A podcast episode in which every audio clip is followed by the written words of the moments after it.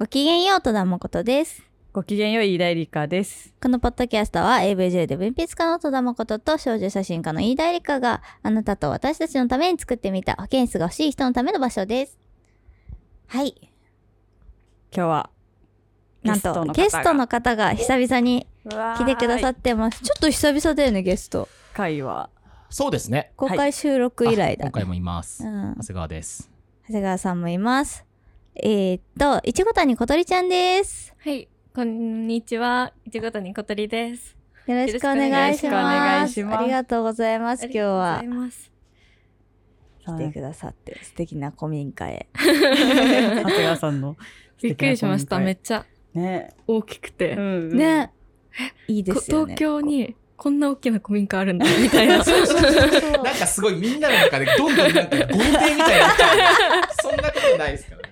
菅さんの古民家は最高です。こうなんかおしゃれじゃないですか。おしゃれです、おしゃれです。いやいやいやおしゃれ古民家なんで。うんでも皆さんちゃんと古民家の洗礼受けてるじゃないですか。寒いっすねク。ソ寒い。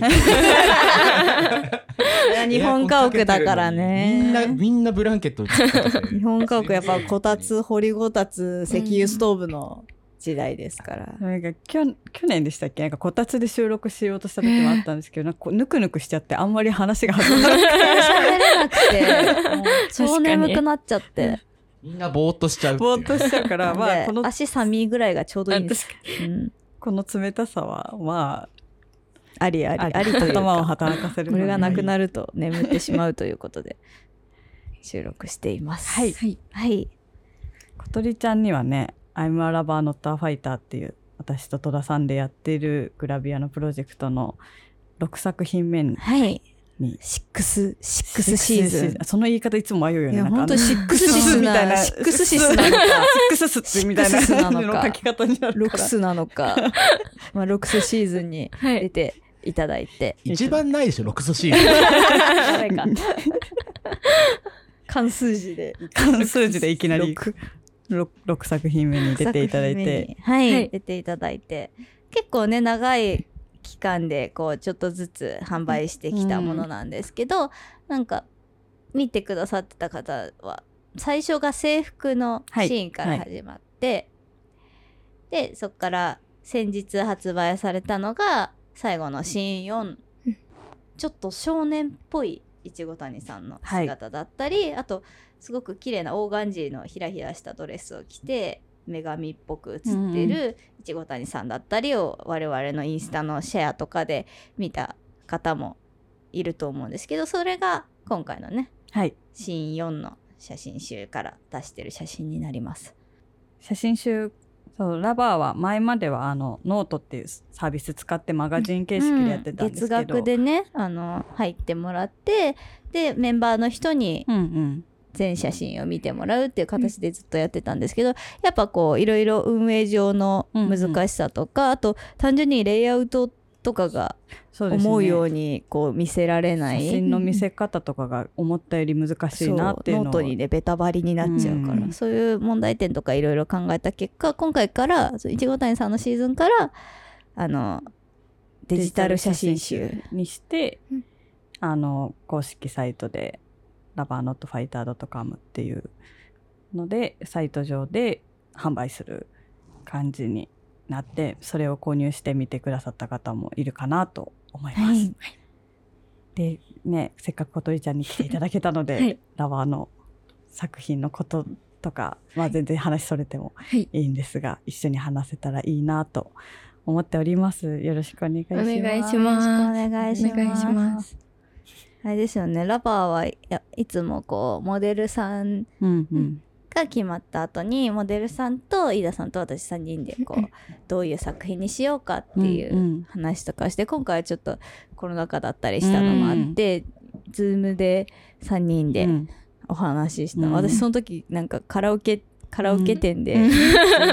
私大体 Zoom会議とかしてる時カラオケにいるんですよ、へえなんかコワーキングエリアとして すごく優秀で、はいはいはい JOYSOUNDマジでいいですよ。 JOYSOUND行ったことあります？コワーキングとして。え、 JOYSOUNDってカラオケありましたっけ？ JOYSOUNDってカラオケあ、あビッグエコー知らないが、ごめん、私ビッグエコーと JOYSOUND混ざるんだけど。だとしたらビッグエコーだと思います。ビッグエコーですね。ジョイサウンドはそっかその機種き 機種です。カラオケの機種ビッグエコー、もはやコワーキングへ用のプランがあって。ありますありあます。カラオケ利用とかじゃなくそうて、そうそうそう。まあ、確かにね周りの音聞こえないしそう、Wi-Fi もあるし、まあちょっとその、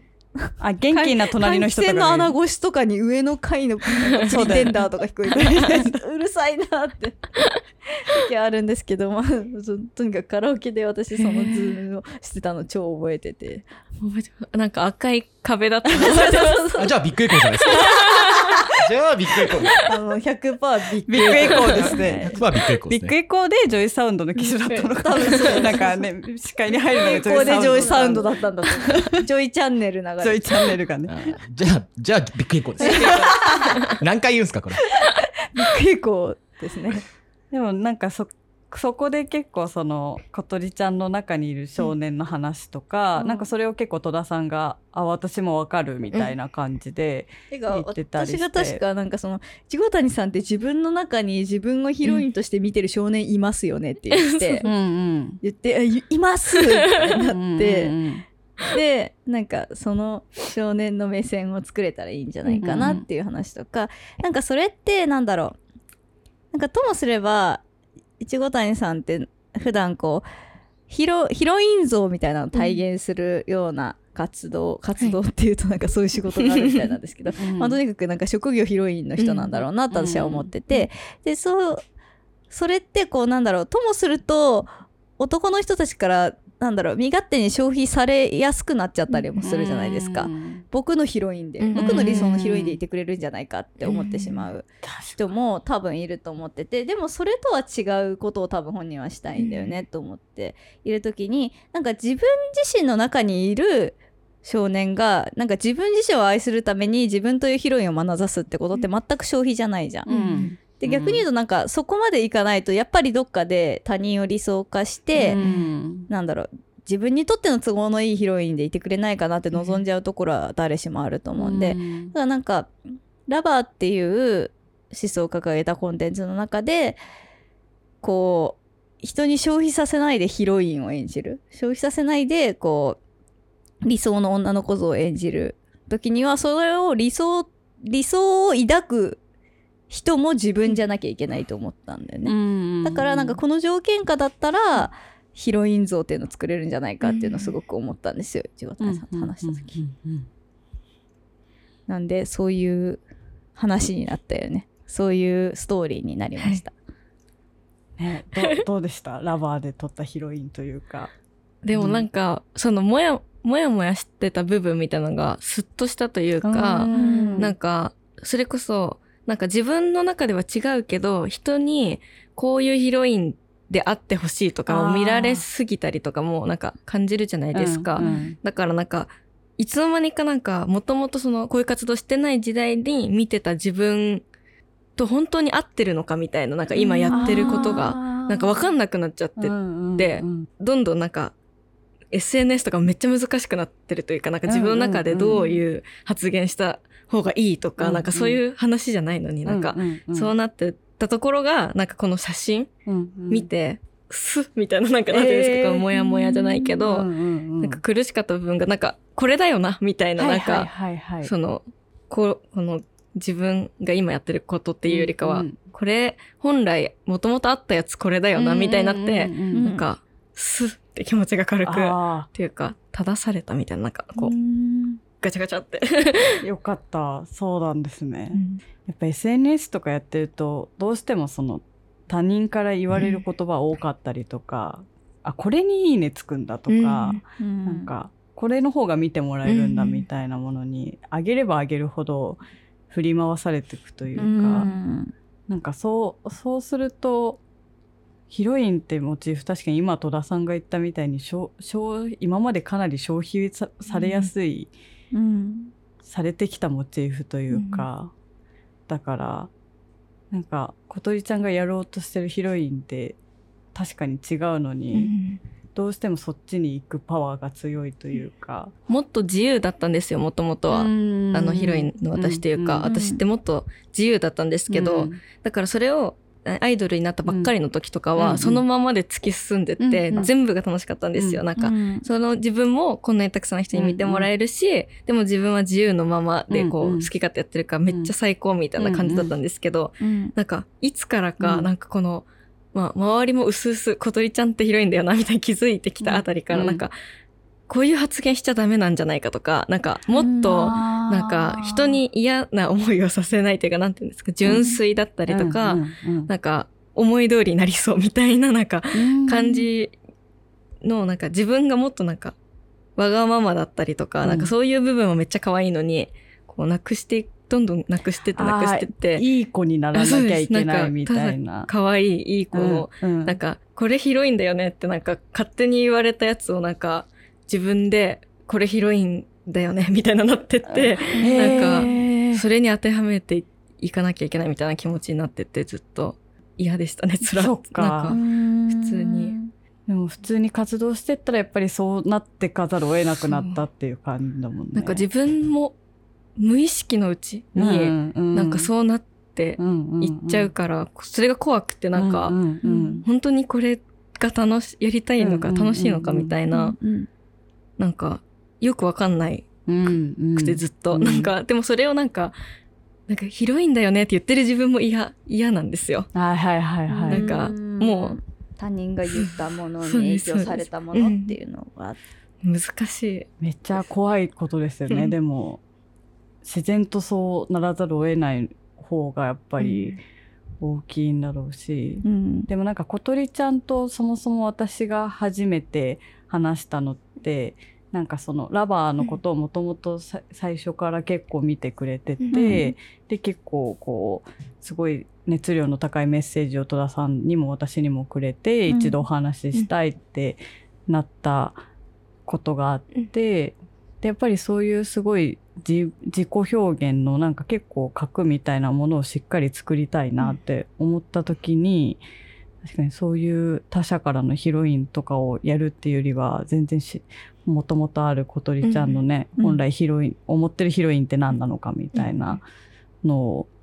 あって戸田さんはもうあれですよねミス ID のあそうですね。審査で、1年前あ1 2年ぐらい前二年前に私が最初に審査員やった時のミスiD うんうん。に出てくれてて、うん。ね。だからなんかすごくあの言葉を持ってる子だったので、うんうんうんうん。確かにノートとかも結構書いあそうです書いねてオーディション中とかもっていう感じですよね。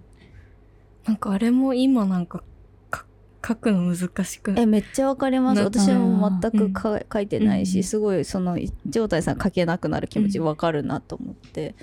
なんか結局こういうことを書いていてほしいんだとあ。望まれてしまうしうん。逆にこういうことは書いちゃいけないのかとか、なんだろう元が多分パンクス精神の方なんでいちご谷さんって。なんかでもパンクスってなんだろう人から好かれるとやりづらくなるんですよ。あめっちゃわかりまあー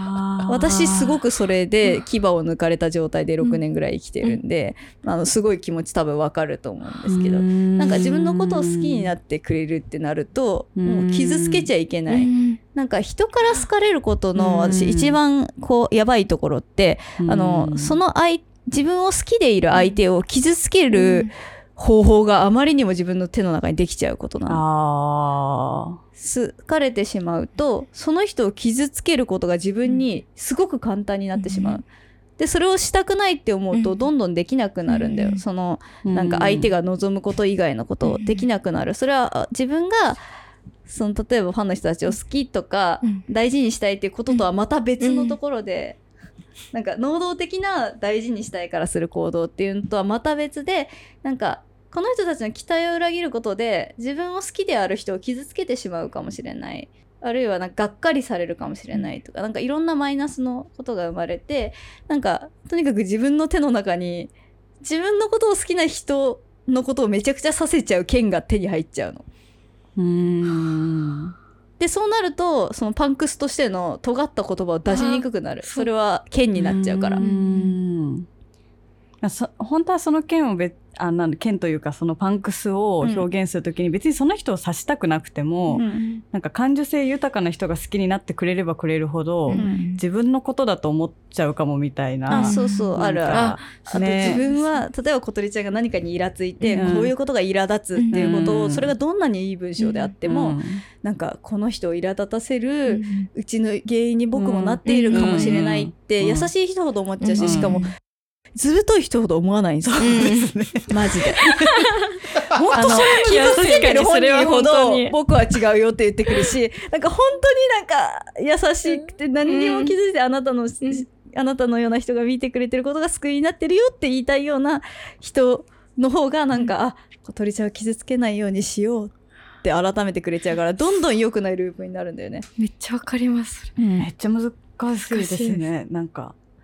うわ、めっちゃわかります。なんかファンのおん、なんか優しい女の子とか、なんか、その、私は、なんか、世の中にムカついたこととか書いてる。うん。なんか、その、誰うん。とかじゃなくて、うんうん。こう、自分は今ねこれが、なんか、社会体制なんか今嫌だ、みたいなのをうん。言ってるけど、なんか、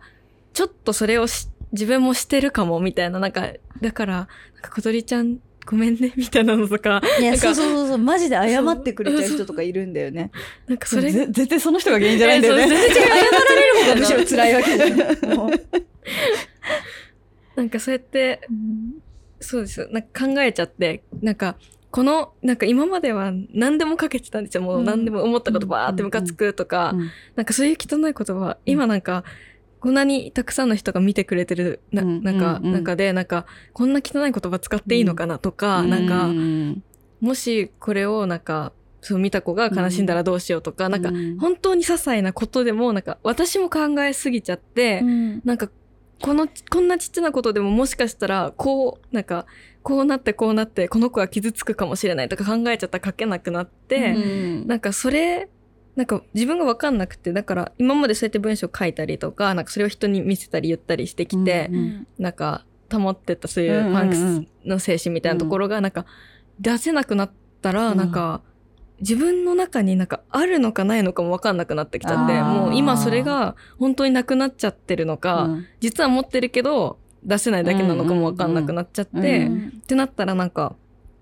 つまんないみたいななんかその、うん今までこういうムカつくみたいな気持ちとかうんバネにめっちゃ生きて、もう猛スピードで生きてたのがうん止まっちゃうみたいな、今年とかめっちゃそういう年だったんですよ。なんか動けないそうです、なみたいな。そうです。今まではなんか、何でもやりたいですとか、なんかうん言ったりとか、なんかこれ、なんか好きな人に DM したりとか、はいなんか あそういう感じで、なんかずーっと、なんか突っ走って生きてきたんですよ。これやりたい、これやめた、うんこれやりたいみたいな。でもなんか今は、なんかこうし、なんか動けなくて、うんなんか自分、だからそういう怒りとか、いろんな自分に対する不満とか、なんかやるせなさとかもうんエネルギーに逆に突き進んだのが、うん自分でそういうのを出さなくなってったら、なんかもしかしてこれで満足してるのかもとか、なんか、今までもなんか、めっちゃいろんなことやりたいって考えてたんですよ。こういう芸能とかで。でもなんか、普通になんか、こういう世界やめて普通に働いた方がいいのかもしれないとか、なんかいろんななんか自分のよく、なんかずっと将来みたいな、なんか周りがよりそういう年になってきちゃったから、なんか余計なんかめっちゃ不安で考えて、どんどんなんか SNS も更新できなくなって、なんか、ふとした時にみんなが生きてるか生きてないか分かんなくなっちゃうぐらい、なんか、ううなんかたまに来るんですよ。小鳥ちゃん SNS 更新してなくないみたいな。なんか、やっぱり更新しないと言われるんそう、だな。なんかそれ SNS もなんか嫌なんですこれよ。を一個前で話してたんですけどうん、更新しないと言われる心配されちゃうっていうね。うんそれもそれもプレッシャーだよね。プレッシャーなんですようんなんか、可愛い自分知ってるし、なんかそれをなんか、今まで自分可愛いでしょ、うん。は世の中見てって感じだったんですけど、今なんか満足してうん。で、なんか、うん。鏡で見て、うんなんかあんま写真撮るってことしてなくて、うんうんうんけどなんか自撮りしてみたいなの。でもなんか生きてるは生きてるんですよ。うん。けどやっぱなんか SNS とかなんか YouTube とかもなんかめっちゃ1年ぐらい前に3本出しただけなんですけど、なんか適当なやつ。あれも一生なんか言われるんですよ。YouTube もうやらないのとかなんかそれもなんか割となんか今やりたくないからとか、うんなんか難しいです。そういうプレッシャーまあなんか見たいから言ってくれるのもわかるんだけどなんか自分がさ仕事でさ「えこのデータまだ出てないけどどうなの?」って毎日言われたらどうみたいな 気持ちだよね。めちゃめちゃうそうね。見やっぱ見えなくなるタイミングありますよね。なんか結構ラバーというかその写真撮ってて思うのはやっぱりこうなんかパンクスって本当はあの一個人を攻撃するためのものじゃなくて、社会体制に対してとか社会のあり方に対してムカつくから意思表明していくっていうことだと思うけど、なんかなんかやっぱり SNS とかでなんか発信すると一個人に言ってるわけじゃないのに見る人はすごい自分に言われてるって捉える人もいれば、なんか図太くなんか、なんかその人のオリジナルストーリーに仕立てて受け取ってよくわからないメッセージを送り返しちゃったりとか なんかすごいすれ違いが起きやすいしそれがこう重なれば重なるほどなんか今ってすごいじ自分の本来持ってたさっき小鳥ちゃんが言ってた自由だった時みたいなものとかがなんか捉えづらくなるみたいななんかものをすごい写真撮る時は少しでもその本来の部分みたいなオリジナルな神聖な魂の部分みたいなものをなんか映していく仕事をしたいなって思ってラバーとかはやってるんですけどなんかほ本当やっぱりそういうすごい小鳥ちゃんってパワーある方だと思うんですそのうん。DM を送ったりとか、なんかす好きに対してこう突き進むパワーみたいな、自己愛もそうだし、うん。人への愛もそうだしすごいパワフルな方だと思うんですけどそういう小鳥ちゃんですらわからんってなっちゃうぐらいこのここにいるとどんどん見えなくなる要素が多すぎるんだなっていうのを今すごい話してて思いましたでもラバーやってねなんかこれだって思ってくれたのすごい嬉しいしできてよかったなって思いますね。すごい。なんか私もそういうので傷ついちゃう派なんですよ。なんかそういう他の人が見はいはいはいはい。た、書いたやつで、うんなんか私のことかなとまではあんまいかないけど、うんうんうん。なんか、もし自分がそれって知られたら傷つ、なんか傷つくとか、なんか結構なんか傷ついちゃう派で、だからなんかよりそういう人がいるだろうなっていう気持ちが分かっちゃうから、書けなくなったどんりとか。どん書けなくなってったけど、うん多分書くことでねなんかあのずっと捉え続けてた自分もあるよね、小鳥ちゃん。なんか自分に好かれたらいいっていう考えで今まで生きてきなんか自分に好かれたいから、自分がこんな自分嫌だと思う人になりたくなくて、うん好きなことやりたい。なんでも死ぬまでに後悔したくないとか言って、うんバーって生きてたんですけど、なんか自分だけじゃダメな状況になっていくじゃないですか、活動を続けると。それがなんか、どっちが、なんか正しいとかなくても、なんか自分の中でどっちがいいのかがわかんなくて、なんか今までは本当になんか自分がやりたいからこれをやりますとか、うん。なんかどんなに人が見てなくてもうん。自分はこれをやりたいとか、うん。これを見せたいとか、うんうん。でもなんか今はそうもいかなかったりとか。するのが、するからなんか、なんか、だからそのさっき言ったみたいにこの仕事辞めようかなって思ったのも、うん。なんか、こうやって人に見せられなくなるんだったら、自分だけが満足するために始めたものだから最初は。うん。なんか、そうやって自分で、なんか、もうちょっと人に見られない、こういう思いとかを見られない環境で自分にだけ見せて生きていければ、もしかしたら幸せなのかもしれないとか。思ったり、でもなんか、それを、こんな最高の自分を見てほしいために始めたものでもあるから、うん。っていうなんかこの、確かに。よくわかんない。揺れるみたいな。そのバランスがね自分をなんか、なんだろうひ見てほしくて、なんか見せていくっていうのはすごい多分自分のことすごい好きだし、こう最高だから見てっていうのってなんかすごくいいことだと思うんですよ。最高な自分見てっていうのって、でもそれをやっていくうちに気づいたらそれ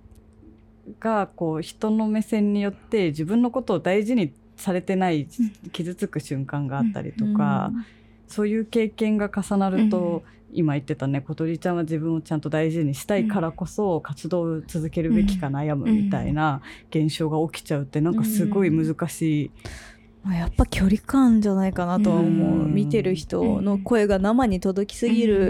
っていうのがやっぱり影響するなそれは自分がやってても思うしなんかそれがすごく嬉しくてありがたいしこうなんだろうその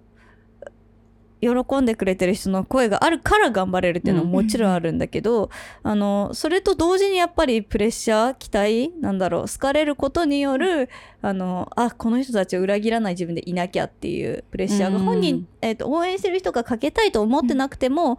それはかかってしまうもの、うんだから。なんかそうそれが向いてるその状況が向いてる人もいれば、うん。向いてない人もいるっていうだけだと思っていて、人の声ファンの声が生に届くっていう、うん。SNS とかで、うん。あのやり取りができるっていう距離感で活動すること自体が、うん。それがなんかすごくそれで向いている人もいるし、あのそれがあると自分自身の世界観がある人っていうのは、うん。どんどんそれが不自由になっていってしまう。自分自身だけが、ま、納得できる世界観でものを作っていくっていうことが難しくなっちゃうっていうのはすごく構造としてわかるから、うん単純に自分がどういう形でうん表現をしていくのが向いてるのかを考えて見つけなきゃいけないのかなとは思う。うん。まあ、パンクスって言葉が出たんで、ずっと思い出してたんですけど、パンクスの女王といえば、ビビアン・ウエストウッドじゃないですか。そうですね。そうですね。ずっと思い出してました私も。でもなんか、ビビアン・ウエストウッドのドキュメンタリーかなんかを見たんですけど、昔。うん。すごいアトリエもこう狭いっていうか、うん。思ってるところで全然大きくなかったりとへかー。すごい作ってる人数が少なかったりとかやっぱある程度のそのなんていうんですか純度を保つための距離感の作り方とか、自分たちが向いてる創作のやり方とかっていうのがやっぱ保てないとああはならないんだろうなと思ってて、でなんか昔確かそんなこと言ってたよなと思ってなんか今ちょこちょこ調べてたんですけど。ありがとうございます。いやなんかそうですね。ツイヤメスドが言ってたのは、その、事業は拡大したくない。身近な問題に対処できなくなるからっていう言葉を言っていて、まあそれはすごくなんかいい言葉だなと思っていて、か彼女のは拡大していくことが別に彼女のやりたいパンクとかではきっとなかったはずで、うん。その自分の思ってるこの問題意識とかっていうのに、こう、どう回答するかっていうことを重視するとそうなるんだろうな。でも世界的なブランドにはなってるんだけど、うん。っていうのは多分逆転の現象があるっていうか、うん。拡大していこうと思ってるからああなったんじゃなくて、うん。あれが好きな人が世界中に広まったから拡大したんだっていう順序だと思うんですよね。だからもう多分パンクスってきっとそういうことなんだろうなっていうか、うん。どこまでもある種の個人的なそうですね。発露から始まって、うん。それが人を動かして好きになっていく人が増えていくみたいなうん。順序でしか多分成立しないのかもなっていうのを逆に聞いていたので、バランスはすごい難しいと思う。絶対そうだと思うんですけど、うん。たとはいえやっぱり売れるものは作って売るべきだけど、うん。守るべきものは守んなきゃいけないっていう、うん。この多分うんバランス。バランスと線引きっていうのは、まあ、ある、あり得る問題だと思うし、で、やっぱり、さっきの距離感の話もそうで、うん。昔の方が距離感遠かったんで、はい。より、こう、もうちょっと長いスパンで考えられたんだと思うんですけど、どうしても短いスパンで考えざるを得なくなっちゃってるっていうのはあると思う確かので、に一個出して反応も早いからね。ねそう。そう昔だったらね、は服発表して、うん。だって作ったのって多分、そう。2シーズン前とかですよね、きっと。ですよね。で、そのシーズンが出て、確かに確かに。その発表の意見が出るのが、うん。その後の、うん。要はうん。シーズンとかだったりすると思うんで、もうちょっとこう長いっていうか、うん。本そうで人としても。確かに服作ってる人とかはもうね作ってる段階はもう来年のものばっかり作ってるから、うん。もうちょっとずっと先を見れてると思うんで、そうですよね。今言われてることとかあんま関係ないっていうか。確かに人に反 反応が返ってくる頃にはもう次作っちゃったり 反映しようがないみたいな。確かにだは SNS とか反映ができちゃうから、この自撮りインプレッション高いなとか、うん。そういうのが見えすぎちゃって、今ツイッターインプレッション見えるの嫌じゃないですか？嫌です嫌です。あれやだよね。ななんであんなことになないよ。なんかしかも公開されてるのが、え、そううん。自分だけじゃないねくて、みんなに見えてるってあれいうのが。が一体何の意味があるの？か本当にわかんない。えーまあ、言おうと思えば言えるっちゃ言えるっすけど、うん。まあ多分ビジネス的な観点だと思います。うん。はい。うん。あの、本当に、本当にその、ビジネスに寄ってる感じですよね、まあ寄ってると思います。まあ、しょうがないんじゃないですかね。う広告なんだなうんって感じですよね、誰がツイートすると、どれぐらいの人が見るかっていうことを可視化した方が、うん。まあ、より、あの、広告なり、えー宣伝なりには向いてるものなので、るほどね。はい。ねでも、今言ったように、その、反映がすぐできるっていうことの良さもあるし、まあね悪さもあるっていうのはその通りだと思うので、なんかそれでなんだろう作作品とか作るものとかだったらあれだけどこうやっぱりタレントさんってなんかその自分が商品だから、うんなんか自分をこうどうするかみたいなところのなんかその人自分の人権を守るバランスと、うん。なんか人格形成の部分とっていうのがなんかすすごく難しいことにうん。なりますよね。うんもしか一個あるとしたら、その息の長そうな創作をするとかですかね。うん。あの、ね。本とかって大体そうじゃないですか。書いてから出版するのって半年後とかあったりすうるし、ん。まあ書いてから半年後に出すとかでもいいと思うんですけど、うん。さっきのその、まあ、とりあえず書いちゃって、なんか出版社探すみたいな人もいるかもしれない。いし、とか、まあ距離取るのもそうかもしれないし、うん、まあ、ね、リビアンメソッドもなくなって、自伝が出てるんですけど、今ちょっとプレミアついちゃって僕読めてないんですが、うん。なんかまあそういうパンクスの先達がどうしてたかっていうのを見て、うんこう、真似したり参考するっていうのもありだと思いますし、ううんん。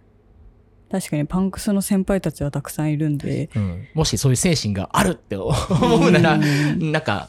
こう、より共感したりとか、うん。ああ、この人もこういう風にししてたんだって思うことで、やり方が見えたりとか、はあるかもなと。思いますね。ですね。いやー、パンすごい。クス。とアイドルっていうのがそもそも相性がすごく悪いから、両立するのが本当に難しいから、ねなんか最初はとこにいるなとは。できると思ったんですよ。うん。その、なんか今いろんなアイドルさんいるじゃないですか。確かに。うんなん。か、強気な、うんなんか今まで見てたのって本当にテレビで見てた方ばっかりだったんで、そのいろんな方がいるから、なんか自分もできると思ってたんですよ。その当時はなんかムカつくぐらいの気持ちでずっと生きてたから、なんか自分もそういう強気な感じで、なんかうん。うんできると思ってたんですけど、なんか自分はなんかできなかっあーくてややろうとしてみたあら結果的にはこれはできないみたいな現実。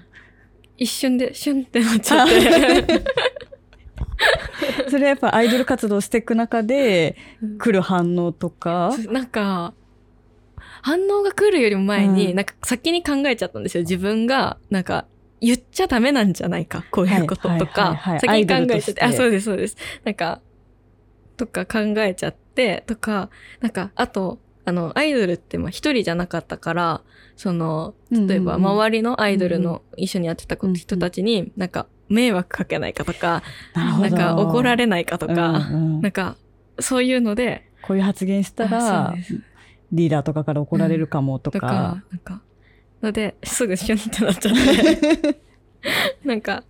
とか、なんか結局、なんだろう、なんかファンを大事にしてないとかも言われたし、なんかよくわかんなくて。立場から誰が言うんですかそんなことええなんか、そうなのかなみたいななんか、そう、それで、なんか、なんか、文章を書くときとかも、なんか、でもみんなのことは大好きだよとかつけなきゃいけないのかなとか思って。めっちゃわかるそれをめっちゃ嫌で。うんなんかいちいちフォロー、なんか、そんなこと省きたいのに、わか当たり前のこととして、前だからそうです。だからなんかこういう話してたりしても、なんか、でも勘違いしないでほしい。みんなのことは本当に感謝してて、なんか、声がその届くのもめっちゃ嬉しいっていうのを、なんか、ちゃんと分かってるのかなっていう不安みたいなのも出てきちゃう。んんでうんうんなんか、どんどんどんどん。どんどんどんどん書けなくなるっていう。すごい。なんでファンを大事にしてないになっちゃうのかなとか。なんかそれは多分それを言う人にとって都合が悪かったからに過ぎないと思うんですけど、うんそんなに意味はないと思う多分そうそれってファンの人から言われたことえ、そうです、そうです。なんか、それはその人にとってあパンクスが都合が悪かったからだけだと思う。もう、あの、探に。ってあげる義理もない、か探る価値もないような言葉だと思います、私は。うん。私も散々そんなことは言われてきましたが、それは、あの、そこをおもんぱかればぱかるほど無駄だなと思うので、うん。マジで。まあ、それ無視するのも体力がいいんだけどね。ねだって、聞こえちゃったものはね、うん。気になるしね、考えちゃうだろう本し。当に何の考えもなく言ってると思う、うん。確かに。その人は。なんか普通に、その後も普通、それ言って離れるとかだったらいいけど、普通に会話とかそうするんで、なんか、あ、あ何だったんだろう、この前の、みたいな。ミュートしましょう。ミュートしましょう。でもね、やっぱ一回言われちゃうとずっとそうやってね、うんその後の発信するときに全部か霞んじゃうというかね、引っかかっちゃううんうんこととかがあるからすごい難しいですよね。なんか、ううんん、フェミニズム的なものもやっぱりなんか発信すると都合悪い人たくさんいるから、うん。なんか摩擦が起こるじゃないですか。うん。そう、そういうのも、なんか、でも、多分、だから変わっていかなきゃいけないけど、自分はこうなっていくっていう部分は確実にあっても、なんかそれが、ね、こう、まあ、いわゆるその男性的に見たら、どんどん都合悪い社会になっちゃうんだとしたら、すごい摩擦起きてるんだろうなって感じる場面はいっぱいあるし、でも自分たちの権利がいつまでもなんかないがしろにされてるのをただで見てるわけにもいかないしっていう、うんなんかちょっと広い話になっちゃったけどとかもあるけどそうやってこうねなんか自分個人で発信していくことすごい難しいですねなんか。でっていうのをぐるぐる考えてると結局出せないみたいな。か書いてみたけどみたいな。そうですね。でも本当に長谷川さんが言ったみたいになんかちょっと例えば誰か編集が挟まるとか、うん何か自分が書いてその時すぐ SNS に出すノートに掲載するとかじゃないなんかワンクッション何かを挟む、うん何何かのウェブメディアの連載だったりとか、うんうんうん。何か仕事として成り立つと、そもそも仕事としてクオリティを担保しなきゃ、でこの日までに出さなきゃっていうのが生まれるしでそこに編集者の目線が入ってこれちょっときつい言い方ですかね傷つく人いますかねみたいな相談もできる。でいやこれは持ち味なんで生かした方がいいですよとかここは言い方変えましょうみたいなことをやってもらえると、うんそして自分の、うん。自分のタイミング自分の感情と直接つながったタイミングじゃない、じゃあ来週の水曜に出します、はいはいはい。みたいなことがあるとすごく確かに。あの健全にうん文章確かにが書けるようになノるし、ノートっ出しやすくなる。て編集がいないもんねうん自分で。編集間に入って相談できる人が誰もいない、そしてなんか出すタイミングまで向こうには伝わっちゃうわけじゃん、うん。あこのタイミングでいやさっきまでなんかイベントですごく楽しく話したのにこの後になんか世の中に対して切れてる言ものを出すってことは 僕たちと過ごした時間は癒しにならなかったのかなってなっちゃうわけ、うん。私もそれでイベントが続くと何にも出せなくなるしあー。わかります。そうそれとこれとは別なのに、うん。やっぱつながっちゃう人もいるし自分がお客さんでも自分がなんか、うん。例えばなんかイベントとか見に行った後に、その人がすごく辛そうなものを出してたらあなんか嫌なことを僕たちファンがしちゃったのかなって思っちゃうの、うんそりゃそうだから。なんかそうね。うん、そういうものだっていう心理もすごくわかるから、なんかこう一人挟まる。あるいはこうタイミングずらす。ルーティンを決めるみたいな、うんなんかシステマチックになった方が救いがあることもあるかなとは思います。確かまあ、編集で振られたんで、編集で一応答えようと思うんですけど、これを話でも保健室でしてたから、もうしてたら申し訳ないんですけど、うんあの、まあ、さっきの炎上とか、えっと、これで傷つく人いるかも問題みたいなのって、えー当然何かを言えば、傷つく人は出てくるんですよね。じゃあしょうがなくって、それ。あの、こっちの問題じゃないから。うんいるんですけど、まあ、こういう人はこういう風に傷ついたって言うかもなーって思ってると炎上じゃないんですよね。炎上って何かっていうと、えっと、一番良くないのって想定してない炎上なんですよ。はいはいはいはい。これを言ったらうん誰かそういう風になるかもって思ってもなかったみたいな。うん。だから、そういうのが出てきた時うん。対応できないっていうのが一番良くないって言われて想定してない想定してない炎上。だけど、想定内の炎上って炎上じゃないんですよ。対応すればいいから。ああ、でも自分たちはこういう意図があって思って言ってたんで、もしそう思われたんだったらごめんなさい。でもそういう意図はありませんって言えば済む話だったりするので、これ炎上じゃないですよね、みたいな。むしろそれは表現の中の一個として出すべきなので出しましたって説明できるんでう、んあまり怖くないんですよ怖い、一番怖いのはその想定してないなので、読んでる時に、うん。例えば、これってもしかしたらこういうこと言われるかもしれませんけど、いいですかって、多分セッションが一回あれば、本本人も、まあそうだよね。でもまあこれはこれで行きたいですって言えば、じゃあそうしましょうで出せるしっていうふうにこう、やりとりができるっていうか、だからそれ一個挟むっていう意味の、で言うと、それよりは価値はありますねう。ん。だからもし、その、この言い方の方が、でも絶対伝わると思うし、本当に届けたい人はこの人なんですよね。じゃあそっちで行きましょうっていうこうんう相談ができるかもしれないしっていうのは、確実に、まあ編集的機能というか、うん。役割としてはあり得るかな。両方見てますね。はい。そうですね。人に相談できる状態。そうですね。なんか他の人の視点が入る状態っていうのはすごい大事な気がする。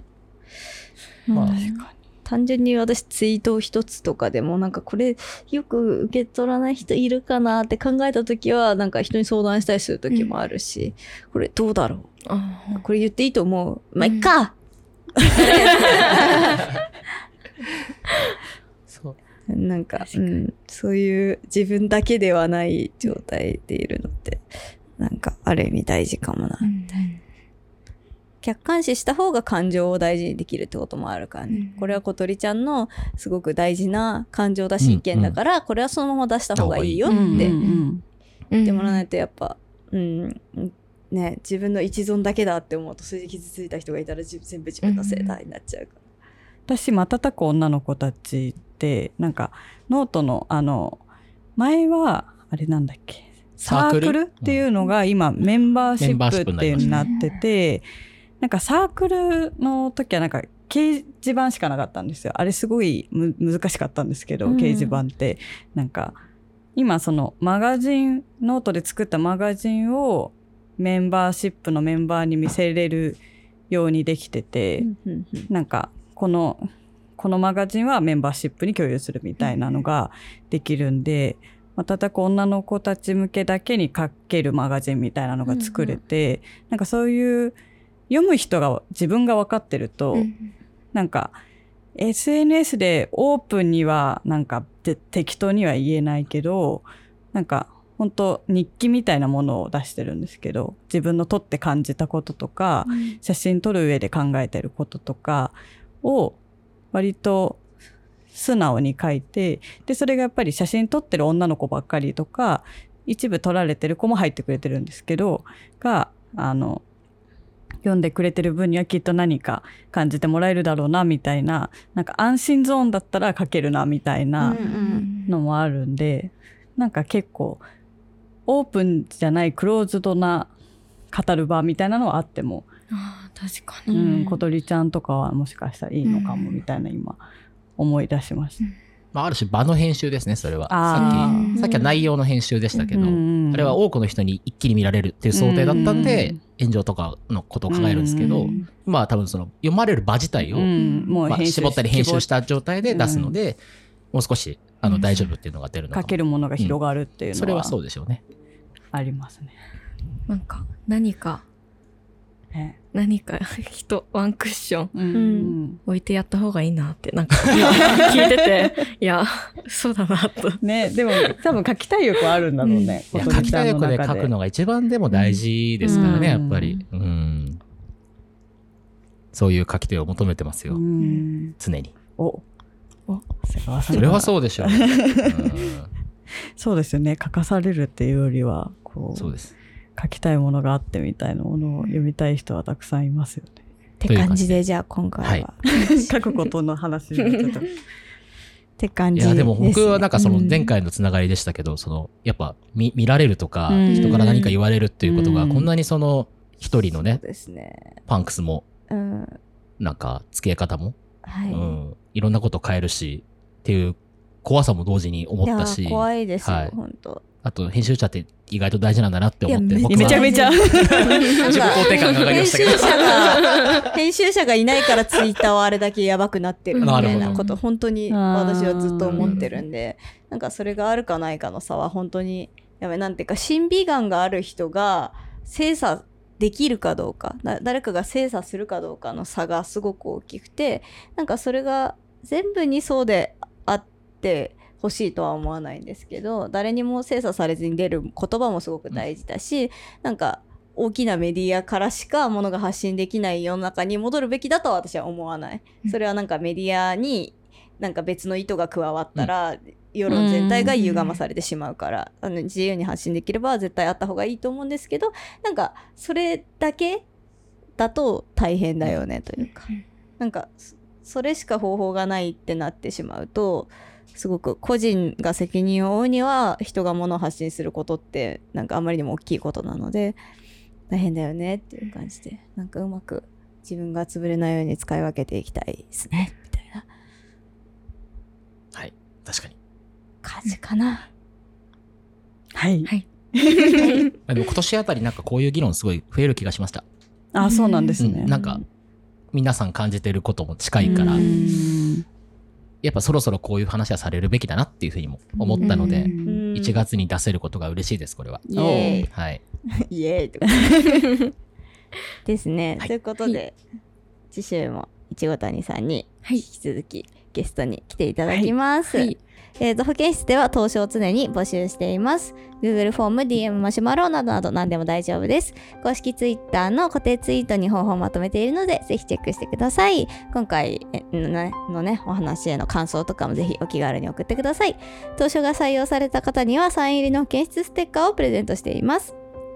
そして、ハッシュタグもございます。ハッシュタグ、み保健室。みが英語で保健室が漢字です。こちらをつけて、ぜひ感想をつぶやいてください。そして、Spotify のフォローボタンも押していただけると更新更新通知が来て便利です。よろしくお願いします。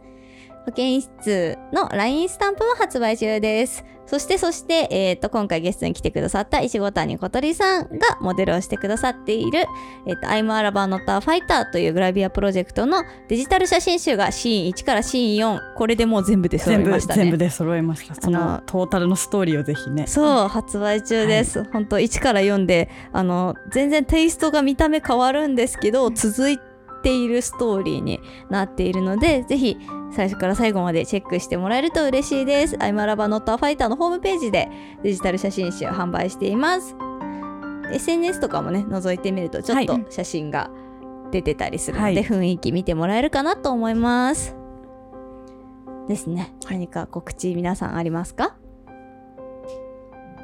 でもラバーをぜひはい。見てくださいっていう感じです。見てください。よはいろしくお願いします。そしてちょっと私事なんですけど、えっと私が1月今月ね1月31日でえっと今の活動を一度引退して一瞬ちょっとお休み期間に入らせていただきます。の流れでえっと29の昼と30の夜